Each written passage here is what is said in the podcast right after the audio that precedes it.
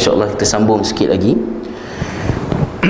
Asas yang saya sebutkan tadi ialah sejauh mana kita setia dengan kebenaran, mengatasi perkara-perkara yang lain.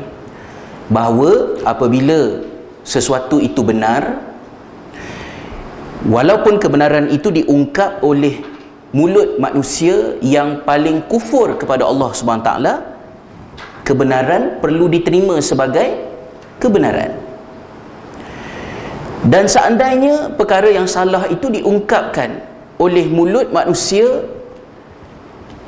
yang sujud kepada Allah Subhanahu Wa Taala, maka yang salah adalah salah, manakala sujudnya adalah sujud yang juga ada nilai di sisi Allah subhanahu wa taala. Kita tidak campur adukkan benda tu. Tetapi apabila benda ni dicampur adukkan, kita menilai kebenaran bukan kepada hujahnya, bukan pada ilmunya, bukan pada penjelasan yang dikemukakan, maka ia yang menimbulkan kegelisahan pada kita, sampai kita jadi tak tahu nak membuat pendirian. Maka sebab itulah penting bagi kita untuk patah setapak ke belakang dan muhasabah balik diri kita bahawa kekalutan dalam memahami masalah-masalah keberagamaan pada masa ini mungkin sedikit sebanyak berpunca daripada persediaan ilmu yang tidak kita laksanakan seperti yang sepatutnya. Dan yang sepatutnya tu nak ikut yang mana?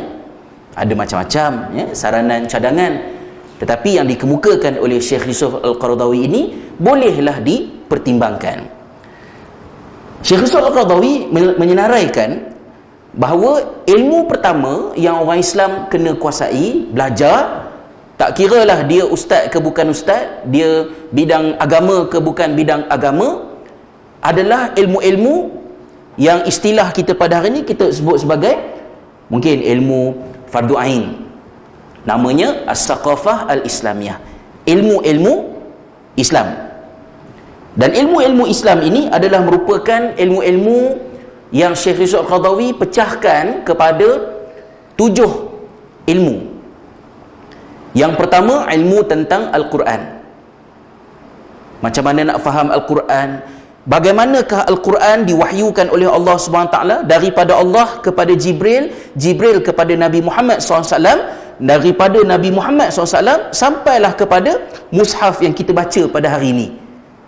Perjalanan yang panjang tu, bagaimanakah Al-Quran itu sampai, prosesnya, dan bagaimana nak memahaminya. Itu yang pertama. Yang kedua adalah ilmu as-sunnah, ya, ilmu berkenaan dengan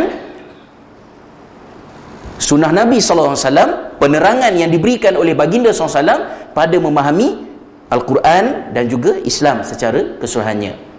Ilmu yang ketiga adalah ilmu fiqh, ya? Ilmu fiqh pada menjawab satu-satu benda yang kita nak buat, apa hukumnya, itu fiqh. Yang keempat adalah ilmu usul fiqh, ha, ya? Ilmu usul fiqh. Kalau fiqh tadi ialah jawapan kepada benda ni apa hukumnya, usul fiqh adalah ilmu yang menjelaskan benda ni hukumnya sekian-sekian, macam mana boleh hukum tu jadi macam tu. Ha, itu usul fiqh. Manakala ilmu yang berikutnya adalah ilmu akidah. Dan seterusnya adalah ilmu tasawuf. Dan yang terakhirnya adalah ilmu sistem-sistem Islam, sistem kekeluargaan, sistem keuangan, sistem pertahanan, sistem hubungan antarabangsa, benda-benda yang besar-besar lah, sistem politik dan sebagainya. Baik, itu ilmu yang pertama. InsyaAllah nanti ujung-ujung kalau ada umur kita patah balik ke belakang, sebab topik ini mewakili dua per tiga daripada buku Syekh Yusuf Al-Qaradawi. Yang keduanya adalah ilmu sejarah, juga telah kita terangkan dalam pertemuan yang lepas bahawa umat Islam perlu bagi mereka untuk ada pengetahuan tentang sejarah. Dan ilmu sejarah ni bukan ilmu siapa, bila, di mana, apa yang berlaku, bukan yang itu sahaja, Tetapi ilmu sejarah adalah ilmu yang mengajar kita macam mana nak berfikir tentang semalam, pengalaman-pengalaman manusia dalam kehidupan mereka, bagaimana kita nak mengetahuinya dan mengambil pengajaran daripadanya. Ha, ya? Sebab esok tak tahu lagi, hari ini baru berapa jam. Bekalan paling banyak untuk memahami kehidupan ini ialah dengan merujuk pengalaman orang sebelum kita. Itu secara mudahnya lah, dan juga sudah diterangkan dalam kuliah dua bulan yang lepas. Ilmu yang ketiga adalah ilmu bahasa dan kesusasteraan. Ha, ya, ilmu bahasa dan kesusasteraan. Ilmu bahasa dan kesusasteraan ini, tuan-tuan dan puan-puan, adalah merupakan ilmu yang diangkat oleh Syekh Yusuf Al-Qaradawi sebagai ilmu yang perlu dipelajari oleh umat Islam. Belajar bahasa. Belajar bahasa ni bukan nak jadi ya Ayahanda Isamat Said ke Usman Awang ke, tak ada sampai itu. Tapi mematuhi peraturan bahasa. Saya bagi contoh inilah sebab semua orang muka stres kan, ya. Saya bagi contoh macam ni. Kalau tak jaga bahasa, apa yang boleh berlaku? Ha, ya. Masa saya saya dah cerita di sini beberapa tahun lepas, kisah benar, ya, kisah benar ni. Masa belajar kat Jordan dulu, kawan-kawan saya ada yang balik cuti ke Malaysia, ada yang tak balik cuti. Jadi yang tak balik cuti ni hantar S M S, kan? Dia sebut dalam S M S tu apa? Dia kata, tolong belikan aku seluar dalam dua tiga lai. Ha, ya? Simple je ayat dia. Orang di Malaysia kebingungan membaca S M S ini. Sebab S M S itu boleh dibaca dalam dua bentuk yang natijahnya sangat bertentangan, sangat berlainan. Cara baca yang pertama, tolong belikan aku seluar dalam dua tiga lai. Ataupun cara kedua baca ialah tolong belikan aku seluar dalam dua tiga lai. Natijah dia lain tu apa? Satu seluar besar, satu seluar kecil. Ha, ya. Kenapa kekeliruan itu berlaku? Mudah saja. Mungkin dalam banyak keadaan menggunakan tanda koma itu sunat, tapi dalam kes ini wajib. Kena letak koma tu di mana? Tolong belikan aku seluar, koma, dalam dua tiga lai. Dapatlah seperti yang dihajatkan. Ataupun tolong belikan aku seluar dalam, koma, dua tiga lai. Tidak salah. Semudah itu. Kenapa tuan-tuan dan puan-puan? Kerana manusia menggunakan perkataan untuk berfikir. Ya? Kita adalah makhluk yang berbeza daripada kucing, berbeza daripada ayam, berbeza daripada dinosaur. Kita ialah makhluk yang berbicara. Dan perbicaraan kita, perkataan-perkataan yang kita pakai adalah apa yang kita fikir. Sekiranya kita tidak belajar bahasa ataupun kita langgar peraturan bahasa, dan saya bukan pakar bahasa, jauh sekali sastrawan, saya sekadar menyebutnya kepentingan daripada aspek agama, kita tidak dapat mencapai tujuan dakwah dengan baik kalau kita tak jaga peraturan bahasa. Syekh Yusuf Al-Qaradawi memberikan pendapat, mengatakan bahawa ilmu bahasa ini penting sebab dengan bahasa kita akan bertutur dengan selamat, pertama, dan kita akan menyampaikannya dengan sejahtera. Yang ketiga, kesan yang baik kepada pendengar. Ya, dia punya teks asal bahasa Arabnya ada kat saya, saya snap kat atas tu bagi yang boleh berbahasa Arab. Yang keempat, dia memberikan kefahaman yang kefahaman yang baik. Bila kita guna bahasa dengan betul. Ada kajian ya, seperti yang dikemukakan oleh um, Ömer Ergi dalam sebuah buku dia, ya, Can a Bridge Build Itself? Tajuk dia macam tu buku tu. Dia kata Shakespeare, ya, Shakespeare menggunakan lapan puluh ribu perkataan dalam menulis novel-novel klasik dia. Jadi novel-novel Shakespeare yang macam-macam tu, jumlah perkataan yang dipakai, kiraan yang dibuat, dia menggunakan lapan puluh ribu perkataan. Tetapi kajian yang dibuat di Turki, Turki ni adalah sebuah negara yang penulis buku tadilah ya.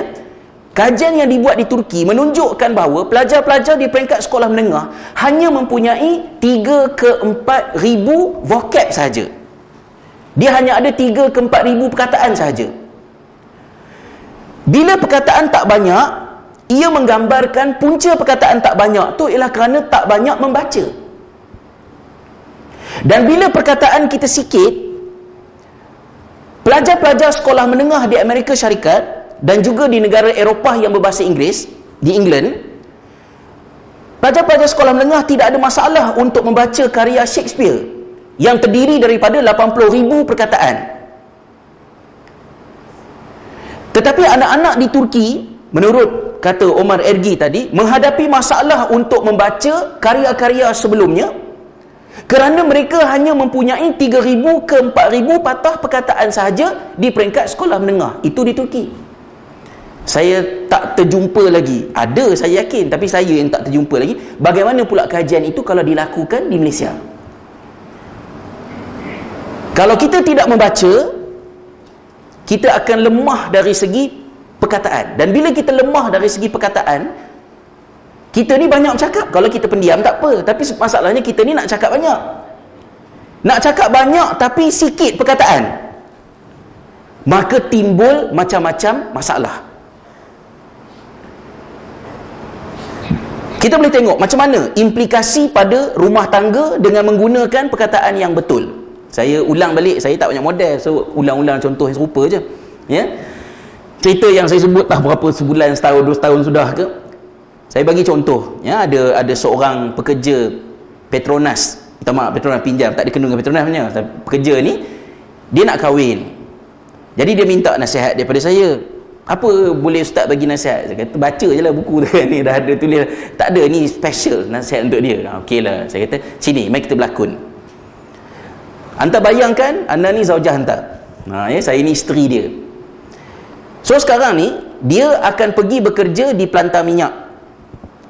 Baik, sekarang ni sila ceritakan hal tersebut kepada isterimu. Inilah, ha, ya. Dia pun mereka lah hayat, ha, dia kata yang abang ni kerja Petronas, nanti sekali pergi ke pelantar minyak tu tiga minggu, sebulan, susah ni.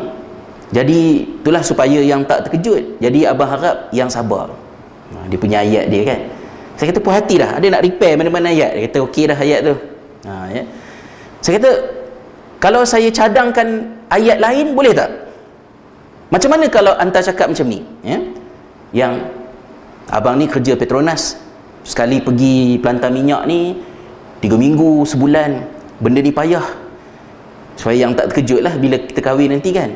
Tapi walaupun payah, insyaAllah kita atasi bersama, ha, ya? Saya buat macam tu lah, ya. Maksud dia sama je, maksud dia sama. Yang kadang-kadang orang muda sekarang marah kalau kita tegur bab bahasa. Dia kata tak payah pening-pening lah, yang penting get the point, ha, ya. Yes, ayat pertama isteri get the point. Apa pointnya? Suami akan offshore, kerja jauh, musafir tiga minggu. Well, it is your responsibility to remain patient. Kesannya apa? Suami belum lagi pergi pelantar minyak, isteri dah stres dah. Tapi dalam kes yang kedua, suami masih sama juga, pergi tiga minggu ke pelantar minyak, sebulan. Tapi sebab suami kata apa? InsyaAllah ya, kita atasi sama-sama. Suami dah pergi tiga minggu pun, isteri senyum lagi kat rumah. Sebab dia tahu suami dia tak cari peringatkan dia. Tak adalah bergaduh. Pergaduhan dalam rumah tangga yang berpunca daripada ketidakcermatan memilih perkataan untuk menjelaskan apa yang kamu fikir. Dan saya rasa seronok sangat bila Syekh Al-Qaradawi letakkan ilmu bahasa sebagai ilmu yang pendakwah kena belajar. Di mana tahap bahasa kita? Tak payah cerita bahasa Arab, bahasa Inggeris, tak payah cerita itu, bahasa Melayu kita. Adakah bahasa Melayu kita baik untuk kita bercakap apa yang kita nak cakap, ataupun ia menimbulkan masalah? Itu bahasa Melayu. Kalau kita pergi ke bahasa Arab pula, Al-Quran adalah merupakan mukjizat Dan mukjizat yang disepakati oleh seluruh ulama ialah mukjizat Al-Quran dari segi bahasa, ya, i'jaz bayani. Mukjizatnya Al-Quran dari sudut bahasa.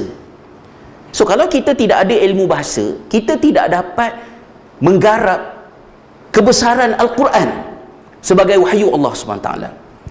Kita ambil contoh misalnya, apabila Allah Taala sebut dalam Al-Quran, ya, bila kamu nak mengambil wuduk, farsilu wujuhakum wa aydiyakum ilal marafiq.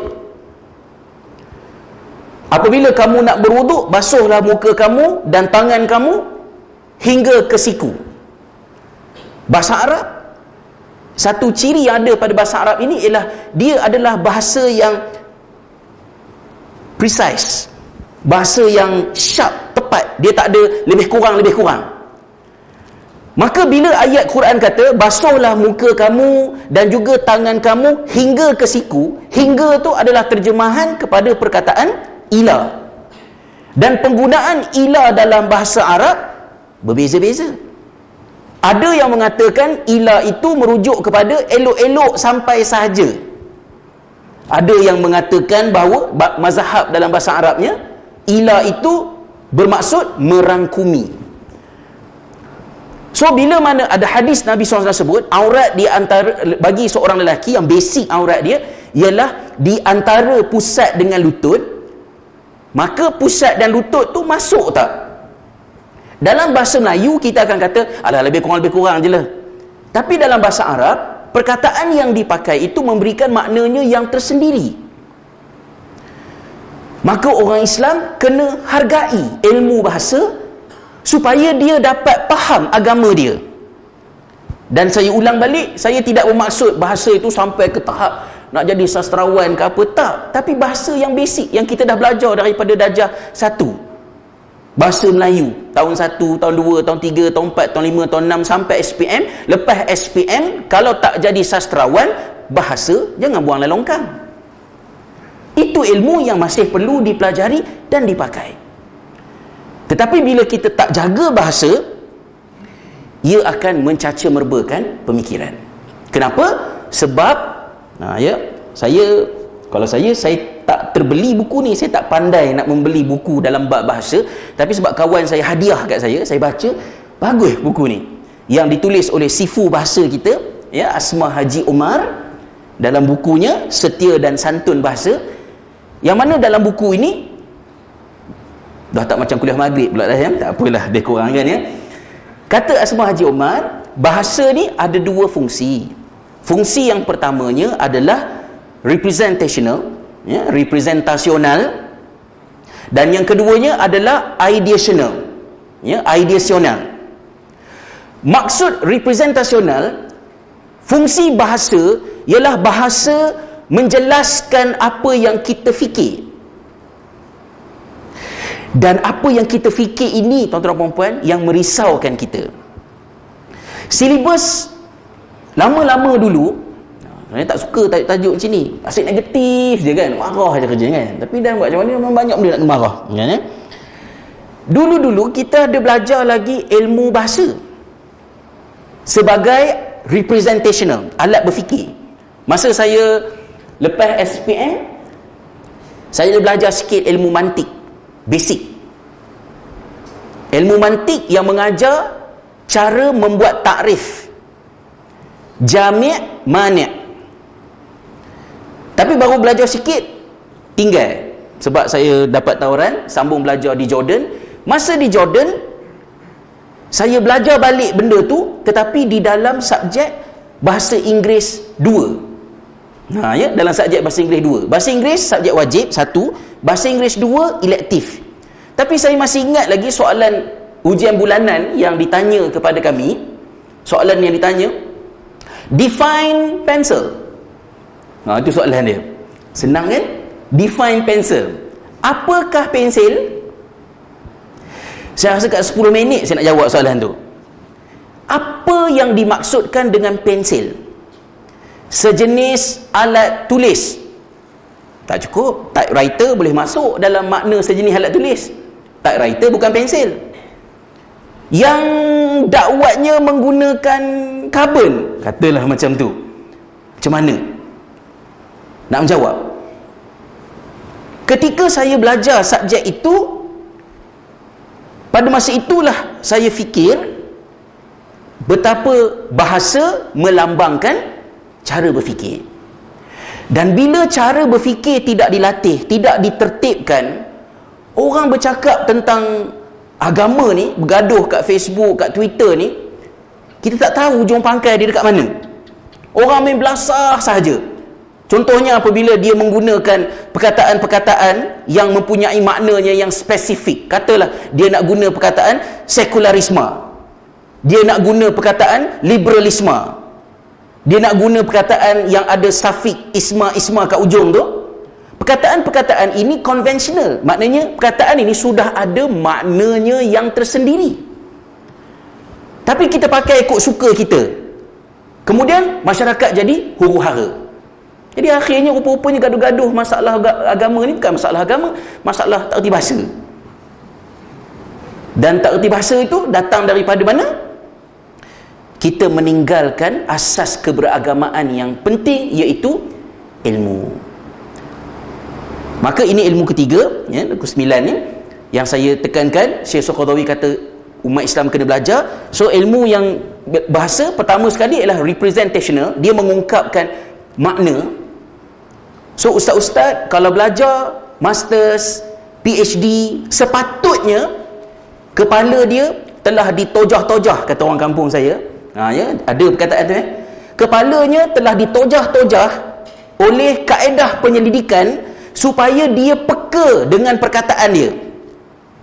Ha, ya? Perkataan dia, dia ajar cara untuk menulis.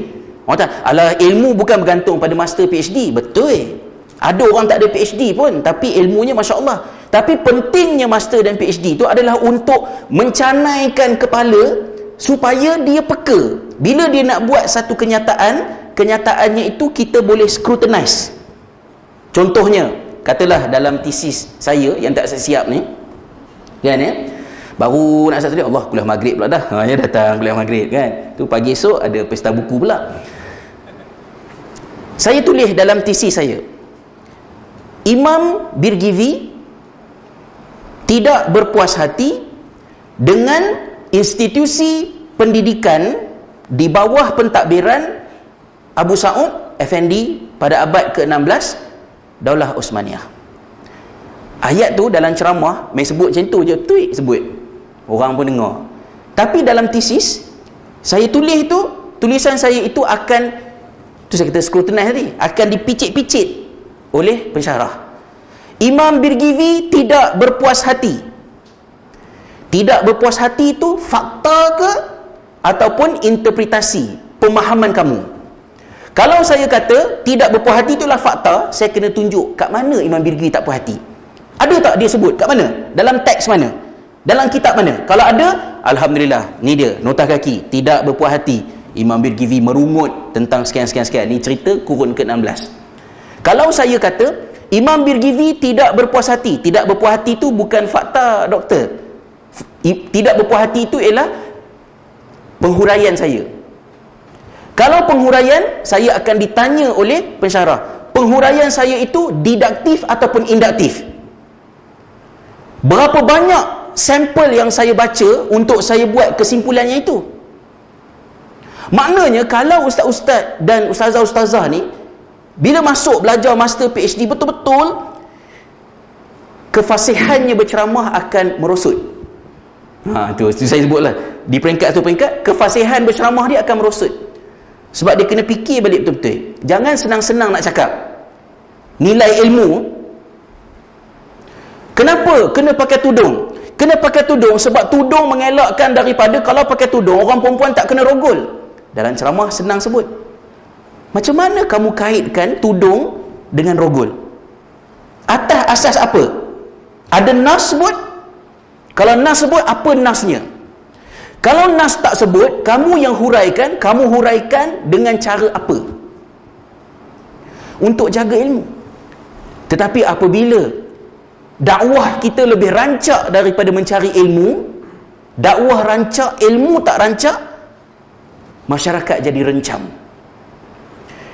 Dan sebab itulah kita kena slow down sedikit, sabar. Bila baca-baca kat Facebook tu, tahan mulut, jangan cepat sangat nak komen. Fikir sekejap, aku ni tak reti benda ni. Dan bahagian yang keduanya adalah ideational. Ideational maksud dia pengungkapan bahasa menjelaskan identiti kita, emosi kita tu kat mana. Ha, ya? Saya bagi contoh ringkas lah, so nak habis hujung ni. Ada beberapa tahun lepas, saya usrah usrah dengan English Speaking Malay Society in Kuala Lumpur. Ha, ya? Mereka ni banyak di bukit-bukit, ya? Bukit Terbangsa, Bukit Damansara, semua-semualah, ya?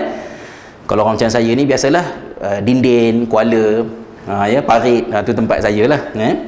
Jadi bila saya usrah dengan diorang ni, kenalah cakap bahasa Inggeris, sebab mereka berfikir dalam bahasa Inggeris, walaupun bahasa Inggeris saya cukup-cukup makan je lah, kan? Lepas habis ceramah, salah seorang daripada mereka ni tegur saya. Ni masa ni saya baru balik ke Malaysia tahun dua ribu enam, dua ribu tujuh macam itulah.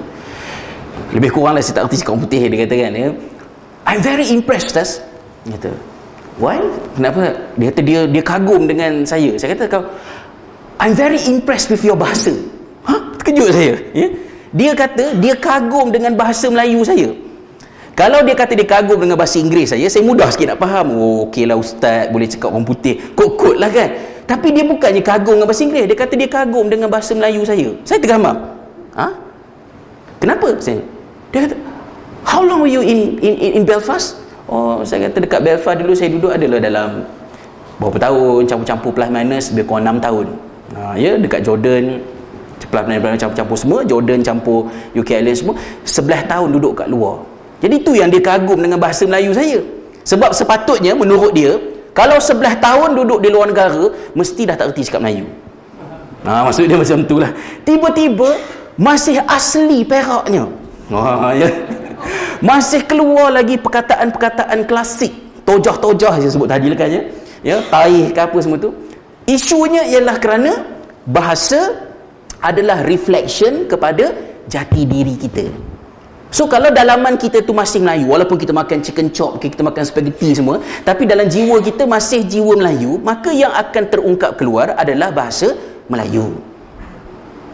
Dan indahnya bahasa Arab pula, Nabi sallallahu alaihi wasallam menjadikan kearaban bukan D N A, tetapi kearaban ialah pada bahasa. Maka siapa yang cakap Arab, dia adalah Arab, kata Nabi sallallahu alaihi wasallam, merujuk kepada peranan bahasa secara ideational. Jadi, jadi tuan-tuan dan puan-puan, sekarang itulah yang saya nak kongsikan, yang saya nak rumuskan daripada semua ni supaya takut terawang-awang. Poin saya ialah dalam kerencaman, ya, pada masa ini macam-macam orang gaduh pasal agama semua, kita kena banyak doa pada Allah Ta'ala supaya Allah bagi rahmat, ya, supaya masyarakat kita tenang, hadir majlis ilmu rasa tenang, balik boleh fikir, ya, kita harapkan itu. Kemudian yang kedua, dalam kerencaman ini mungkin apa yang diperlukan ialah berpatah sepat, setapak balik ke belakang untuk fikir balik apakah ilmu-ilmu yang para pendakwah perlu tahu supaya dia boleh sampaikan Islam dengan baik, dan bila ada isu berlaku dia boleh memahaminya dengan baik. So kita bukanlah nak belajar enam ilmu tu mendalam-mendalam sangat, sebab itu dia pakai perkataan saqafah. Ya, ada pengertian lah dari, dari, dari segi um, bahasa dia berbeza daripada ilmu. Tapi poin saya tekankan ialah supaya bila berlaku satu-satu isu, tuan-tuan dan puan-puan, saya, kita semua dapat menginsafinya. Bila berlaku satu isu, oh, isu ni ada ilmu bahasa yang terbabit, ada ilmu tafsir yang terbabit, ada ilmu kemanusiaan yang terbabit, ada banyak ilmu yang terbabit dalam topik berkenaan. Maka saya perlulah bersederhana dalam memberikan komen. Kalau keluar isu kata mahkamah nak diberikan kuasa untuk mengesahkan kemurtadan orang-orang yang murtad, mungkin kita mengamuk, ah, astaghfirullahalazim, dah jadi apa negara kita ni, mahkamah diberikan hak untuk mengesahkan orang murtad.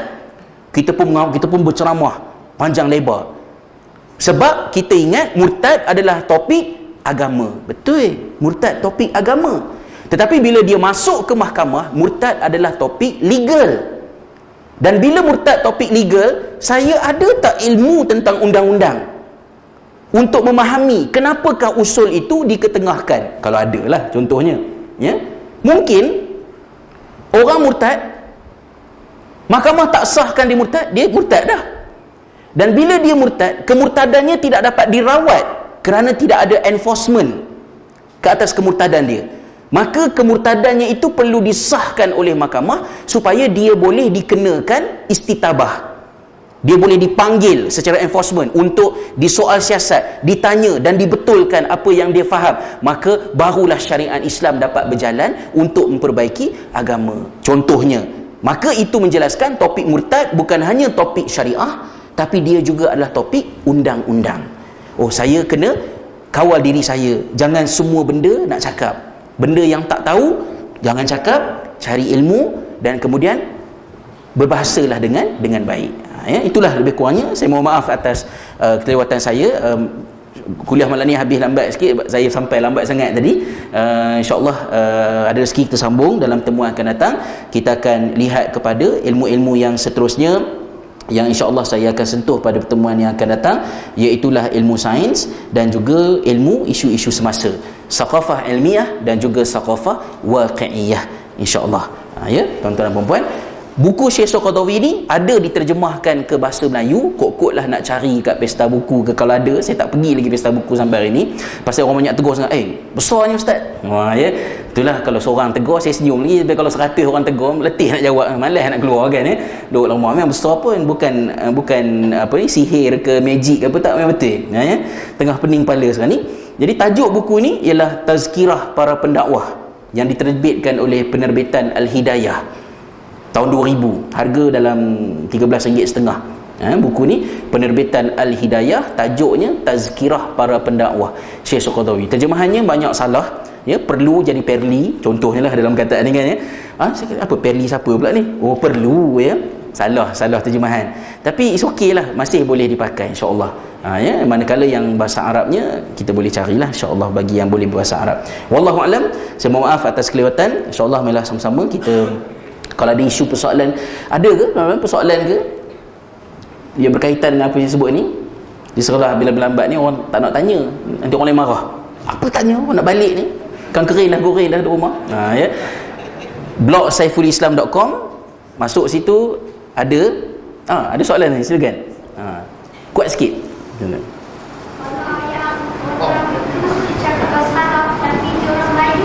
Aha. Tapi dia bukan orang Arab. Ha, terima kasih, ya, atas soalan yang tanya. Dalam sepotong hadis, Nabi sallallahu alaihi wasallam memberitahu kepada kita bahawa uh, bahasa Arab bukanlah uh, keturunan, ya. Bahasa Arab, uh, Arab Arabiah bukanlah pada keturunan, tetapi Arabiah itu adalah pada bahasa. Barang siapa yang bertutur bahasa Arab, maka dia adalah Arab. Jadi dari segi keturunan, bukan maknanya Nabi menafikan keturunan Arab, ya. Keturunan Arab kekallah Arab, Melayu Melayulah dia. Tetapi dari segi keilmuan, dari segi penerimaan dia, orang terima dia, ya, Nabi sallallahu alaihi wasallam pandang kalau Salman Al-Farisi, Salman Al-Farisi adalah orang Parsi. Tetapi bila Salman Al-Farisi boleh bercakap bahasa Arab, maka Nabi sallallahu alaihi wasallam tidak membezakannya dengan orang lain. Maka dia sama je macam orang Arab yang lain kerana dia bertutur dalam bahasa Arab. Ha, ya. Uh, Suhaib Ar-Rumi adalah orang Rum.